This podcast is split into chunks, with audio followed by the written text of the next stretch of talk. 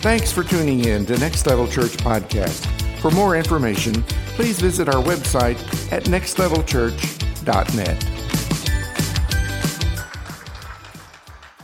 Well, good morning to you. Today we are kicking off a brand new series entitled Fixer Upper Remodeling Your Family. And here's one thing that all of us have in common we all have a family. Maybe your family is not traditional. Maybe it's a little dysfunctional. Maybe it's unconventional. Maybe there's some issues. Maybe you're like, hey, I kind of like my family sometimes. All of us have family. We all come from families. We're all a part of families. They don't all look the same, but all of us have, have family. And here's I want to give something at the very beginning. I want to give you a challenge before we get into the content, before we get into our verses. I want to challenge all of you to do something with this series. One of the things that unchurched people and church people have in common is family. And all of our families need a little bit of work. We all need to do some remodeling and some fixing up. So I want to encourage you to invite someone who does not have a church home to come with you next week. And uh, if you're thinking, I don't know who to invite, I don't know, or that's too intimidating, um, I'll, I'll, tell you exactly. This is the line that you can use. Hey, we're learning about families at church. It's very practical. Would you come with me next week? And if the person says no, then just follow it up with by saying, I put a curse on you, and all your babies will be born bald and naked. That's the way that you handle. just kidding. It's okay to smile. I'm just kidding. Just making sure y'all are awake and alive. Now, um, but I get it. It is tough sometimes to invite people to come with you. Uh, it can be intimidating. But I just want to ask you just to reach out. The worst that could happen is they say no. Who knows? You might bring someone with you next week. But uh, there's one other thing that I want to ask you to do with this is uh, a great way to uh, let people know what we're talking about is by sharing it on social media. So if you have Facebook, Twitter, Instagram, all those things, if you would just share, you could share the graphic from this series.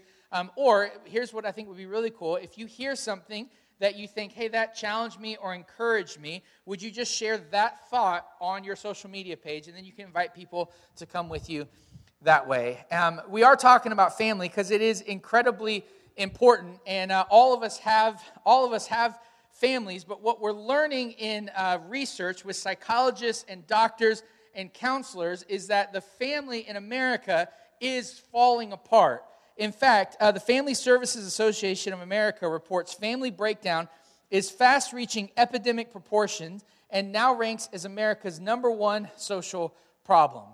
So, when those that are in the authority, when those do the research, when they look at families, they're like, hey, we've got some major issues, and we've had issues for a really long time. Now, in America, from my perspective, I often hear whenever there's a problem, people start talking politics and people start saying, well, if this a politician does this or if we vote this way, it will fix this problem. But I'm wondering if politics is missing the mark completely. And if we really want to help America out, it comes from helping our families out. If you really want to change the world, if you want to make a difference, it's going to start with your family. It's like what the philosopher, theologian, and really old dead dude, St. Augustine, once said way back in 400 AD. He said, The human family constitutes the beginning and essential element of society. Peace in society must depend on peace in the family.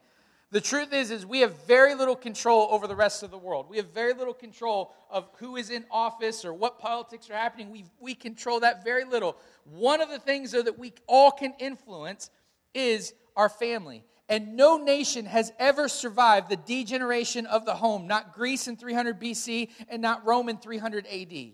So, if you want to make a difference, if you want to make the world better, it starts with loving your family. It's like what Mother Teresa said if you want to change the world, go home and love your family. If you want to make a difference, go home and love your family. You want to change the world, go home and love your family. Now, here's the problem when it comes to our families I think a lot of us like the idea of family more than our families itself.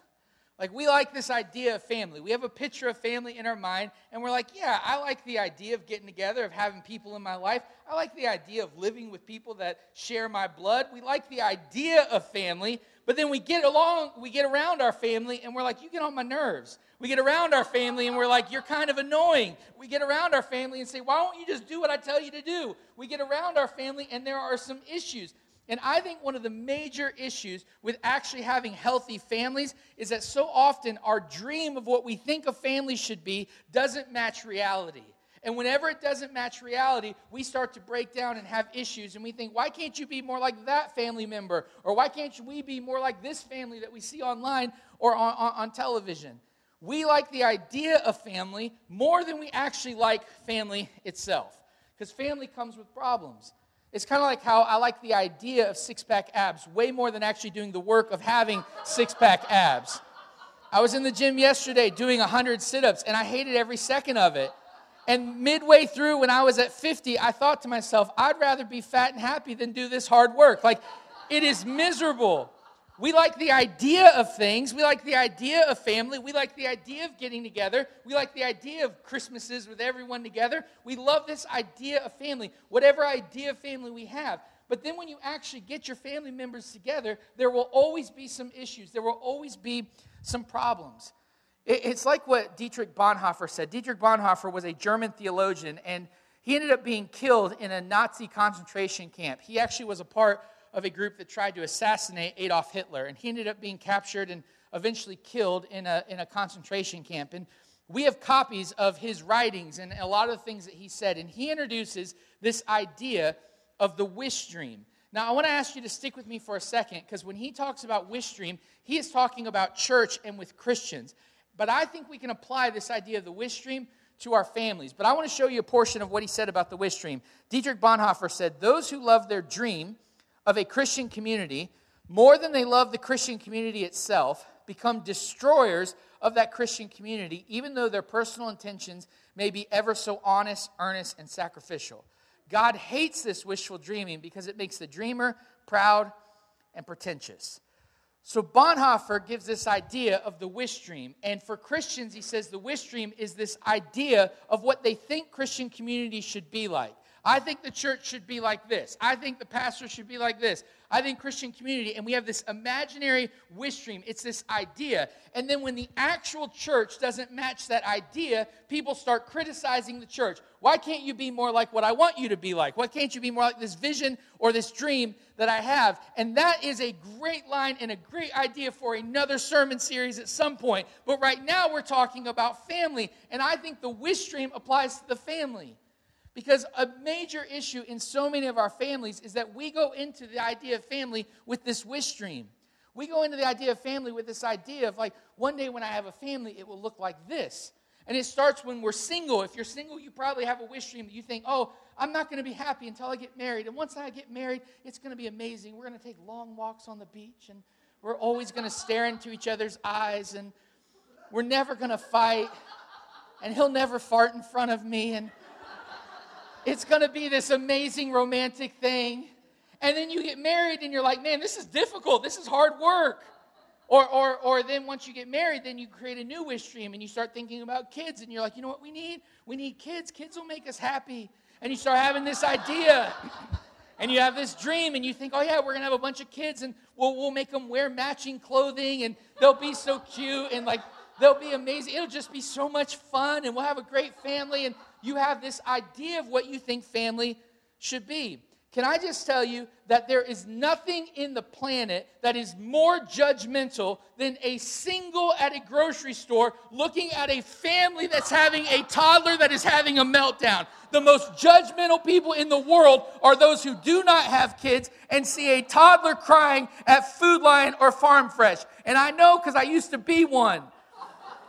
I remember walking through the grocery stores as a single, and you'd see these kids having meltdowns, and I would say, My kids will never do that. when I'm a parent, it's going to be amazing, and my kids are going to listen to what I say, and I wouldn't stand for that. And then you have kids, and you're like, Good golly, this is hard work. It doesn't match the wish dream. And so often with our families, the real issues that come with our families is that we have this expectation. We have this wish dream. We have this thing that we think, well, if you really loved me, you would treat me this way. If you love me, you wouldn't bring these problems into my life. If you love me, we would always get along. We have these wish dream expectations that we think family is supposed to be like. And for often, a lot of times in our families, what ends up happening is that we end up being a little bit more like reality television than real life families.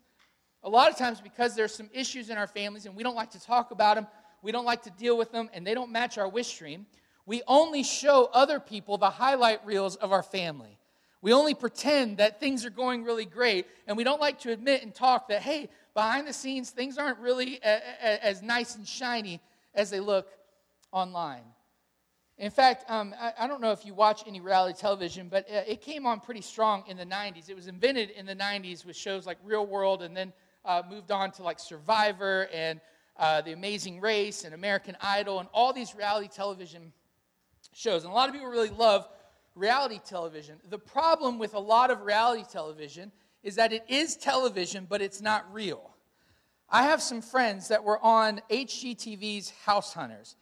And I just want to tell you that if you are a fan of these type of shows, I'm about to burst your bubble. I'm really sorry if you love these television shows because I want to give you the behind the scenes. My friends Mac and Jess Kitchell, they live in Atlanta and they were on season 99, episode 7 of House Hunters.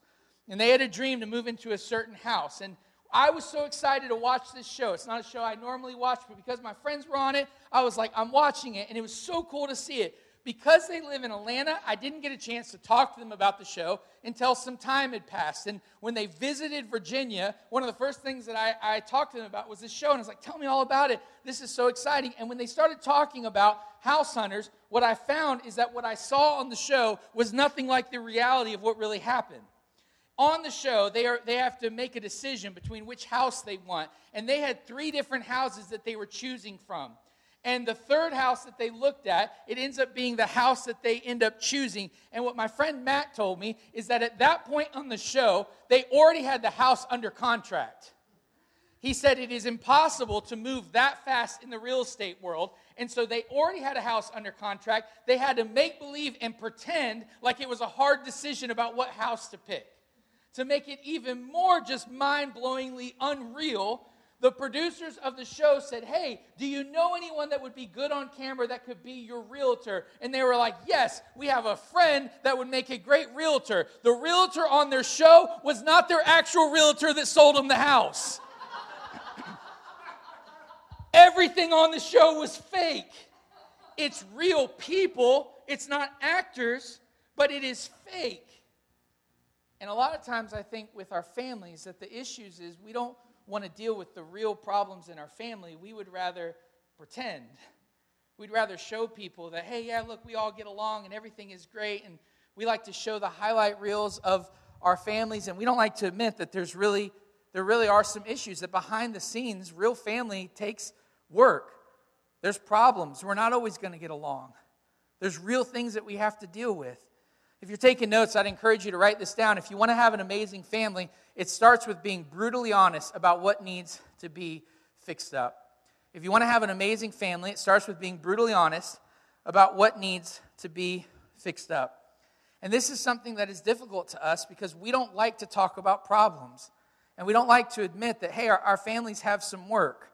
And we don't like to admit that, hey, you know what, not everyone gets along and there's some issues and there's some problems and there's some messes. We would rather ignore those things, but it's very much like a house project that at your house, if you have a project that you keep putting off and you say, I'm going to get to it one day, one day is never. It just never, you never get to it. And the problem just sits there. And it's a lot like that with our families.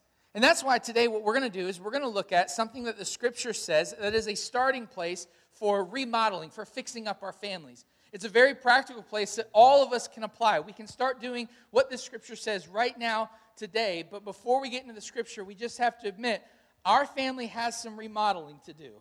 Our family has some fixing up. There are some issues in our family that we need to be honest with and we need to work towards. If you'll have that mindset, you're going to get a lot out of our scripture for today. But at next level, we honor the text. And the way that we do that is by standing to our feet, reading it nice and loud. So I want to invite you to stand to your feet and read with me Proverbs 24, verses 3 through 4. Now, at next level, we like to have a little bit of fun. Uh, you'll see the numbers 24, verses 3 through 4. There's two dots between those, and we just pump our fists at those dots by saying dot, dot. And uh, this is just a way for us to kind of wake up. The, doing the dot, dot's better than a good cup of coffee. It just wakes you up, makes you alive, and helps you hear from God. So I want to invite you to do the dot, dot with us. Will you read with me nice and loud?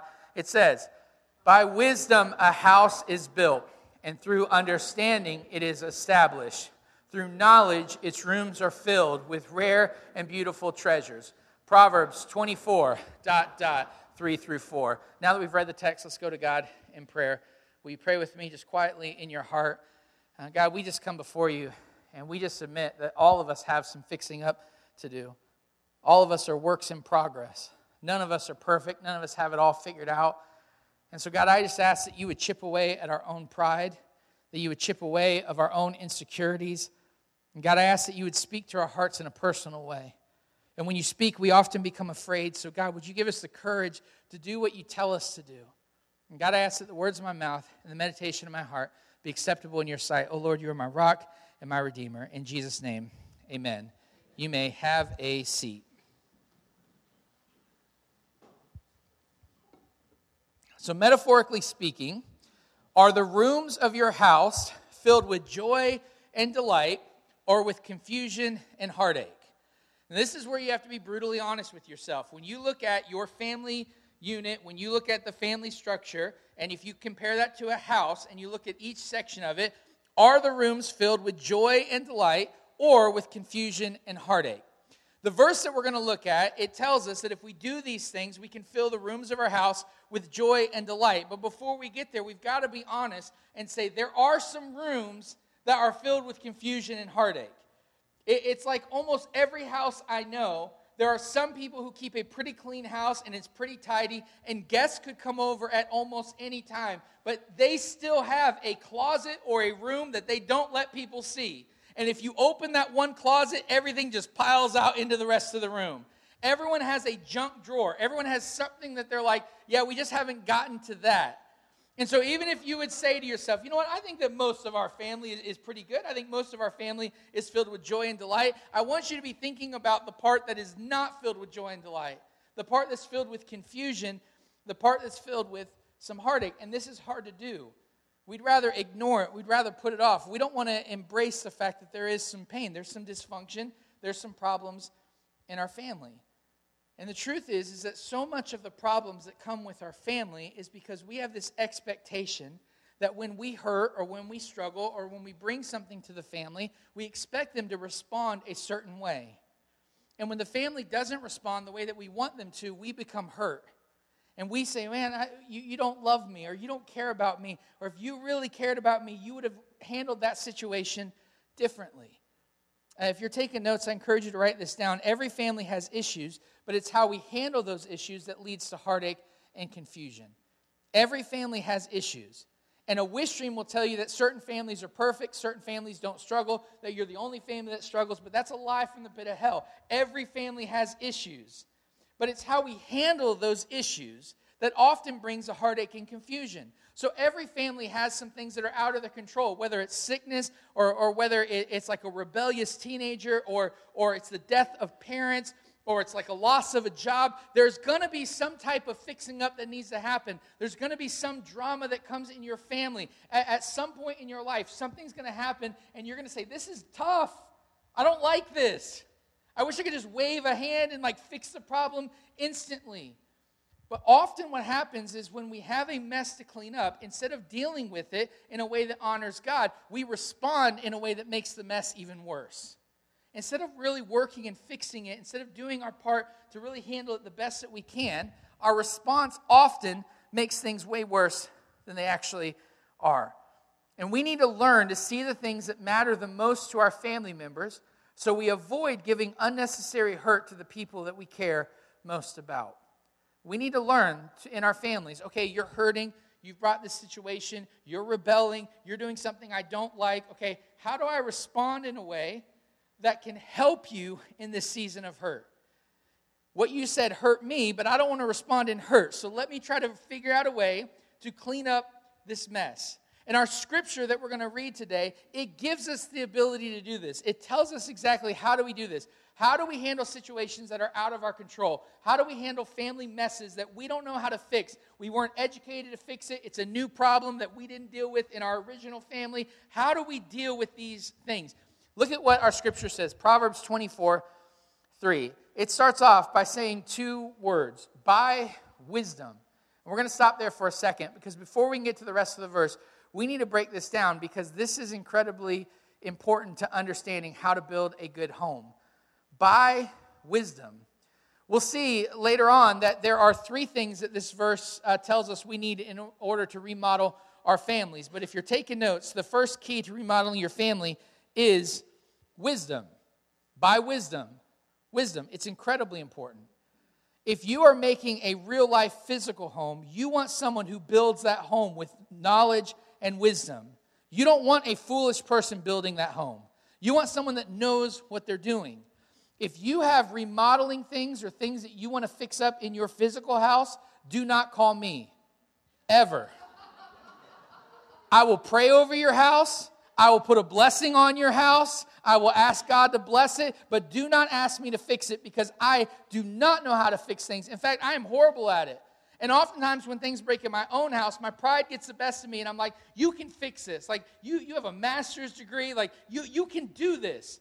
We had a, a, toilet one time that was running, and so I needed to fix the insides of it. And I was like, I'm not calling a friend for this. I'm not calling someone to fix my toilet. I can fix this. So I went to, to, to Home Depot. And can I just tell you, some of you love Home Depot, but for those of us that are not inclined mechanically to fix things, I need a tour guide at Home Depot. I need someone that can stand there without judgment and say, Let me show you these sections. Because I wander around Home Depot and I'm like, I don't know where I am. This is a foreign land. And like, I never can find employees to help me. Well, I found myself in the plumbing section and I was looking for how to fix the insides of this toilet. And I saw a kit that had a sticker on it and it said, guaranteed to fix the inside of your toilet in 15 minutes or less. That's what I bought. An hour later and multiple YouTube videos, I finally fixed the inside of my toilet.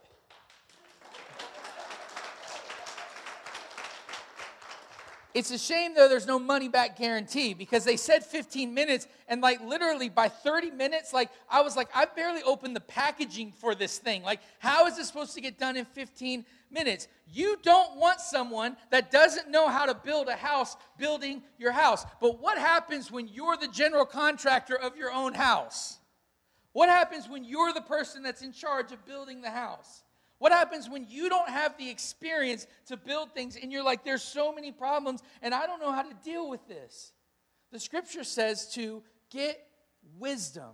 Well, what, what is wisdom? I love what the ancients from the Old Testament, I love how they define wisdom. They say that wisdom is the art of skillful living. I absolutely love that definition. Skillful living is looking at situations and figuring out the best solution. So, in your family, when you have a new situation that you're like, I don't know how to deal with this, wisdom says, okay, let's figure out a way to solve this problem. I wasn't educated to fix this. I, this is a new situation. I don't know how to deal with the problems in my family, but wisdom will help you know what to do.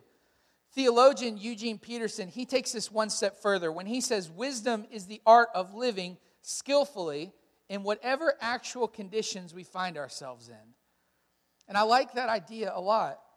You see, the wish dream will tell you that you can't be happy until things change in your family, and you can't be happy until you add more members of your family, or you can't be happy until your spouse changes, or you can't be happy until these people change these certain things. But wisdom would say, No, this is my family. It's the only family I got. And I got to figure out a way to get along with them, and I got to figure out a way to encourage them and build them up because I can't replace them. I can't just fix them instantly. So, wisdom is going to let you look at the conditions and say, okay, this is what we have right now. Let's make the best of it. Wisdom is incredibly important. So, let's look at our verse again Proverbs 24 3. It says, By wisdom, a house is built, and through understanding, it is established. So, the house, the foundation for house, for fixing it up, is wisdom. So now the question that we need to ask is okay, if wisdom is so foundational for building a house, how do we gain wisdom? Because we all need this, this wisdom. Well, scripture gives us an answer for that. In Proverbs 9:10, it says, The fear of the Lord is the beginning of wisdom, and knowledge of the Holy One is understanding. So the Proverbs are really clear that if you want to gain wisdom, it comes with God. Now, if you were here last fall, I covered this idea of the fear of the Lord. And what does that mean? And when the scriptures talk about the fear of the Lord, it's not talking about that God is the boogeyman and we should be scared of him. It's talking about having this, this, this awe, this reverence for God. And in the scriptures, you can tell when someone has a fear of the Lord because they obey and they do what God tells them to do, even when they're scared. The fear of the Lord means, God, I'm going to follow you first, even when I'm afraid.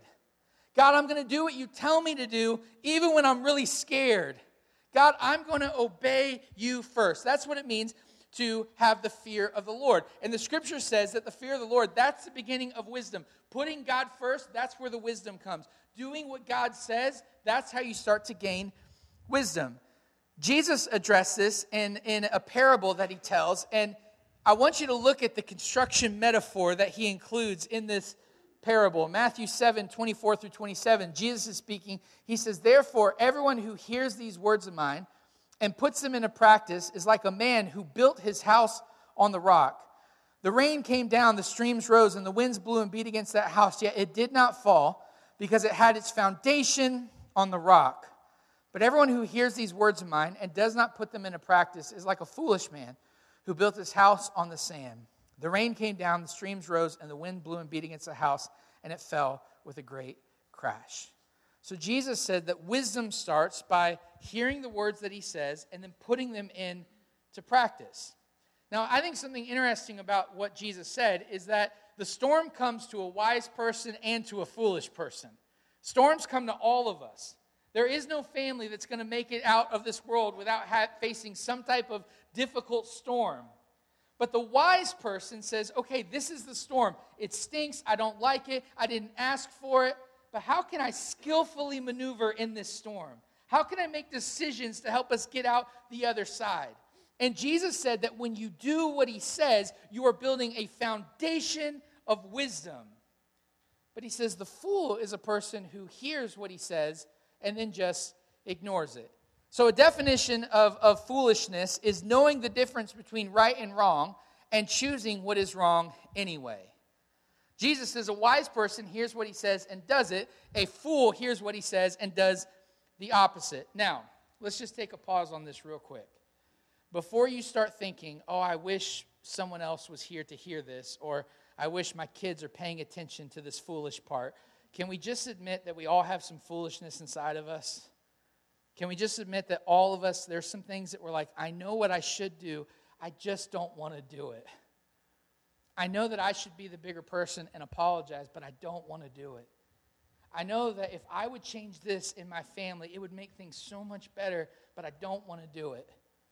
I know that if I would approach them, we haven't talked in years, but I know if I would call them, I know it would start to mend this relationship.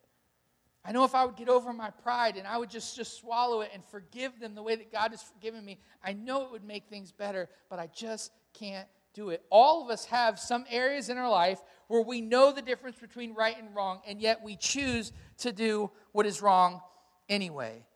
And please hear me on this. If there's some issues in your family, you're not alone. And the way to solve these issues is not ignoring them, it's not name calling, it's not pretending that they don't exist. The way to start solving the problems in your family is being brutally honest and saying, Dear God, give me wisdom to fix this. Because I don't know what to do. And I don't know how to fix this storm. And I can't change them and I can't control them. So, God, would you help me know what to do? So, the proverb, it gives us three keys to remodel our family. And the first one is wisdom. Now, there's two more. And if you want to get the other two, you have to come back because I'm not going to give them to you today. come back next week and we'll talk about number two. but I want to tell you that's really intentional because I think this wisdom piece is so important that if I gave you the others, I think we would hear all three of them, and then we'd walk out the door and we wouldn't do anything with the foundation piece of this. So before we work on the second piece of fixing our family and then the third piece, I want us just to pause for a second and say, okay, God, if what you said is true, if the foundation of our lives should be wisdom, then that's what we need to start working on. And if wisdom is doing what you tell me to do, then I've got to be brutally honest with the foolishness in my life. And I got to be brutally honest that some of the messes in my family, it's not because of other people, it's because of stuff that I've done. And it's stuff that I've caused. And even if the mess is because of someone else, the way I responded to that mess was not full of wisdom, it was full of foolishness. And I can't control the other members of my family. And there's some things, there's some storms that I cannot fix, but I can start with wisdom. So now, God, let's just be really honest and let's just admit there's a mess and I don't know how to clean it up, but I know if I ignore it, it's not going to go away. So, God, would you give me wisdom? Wisdom. And this is a prayer that I want to give us, that I want to encourage you to pray.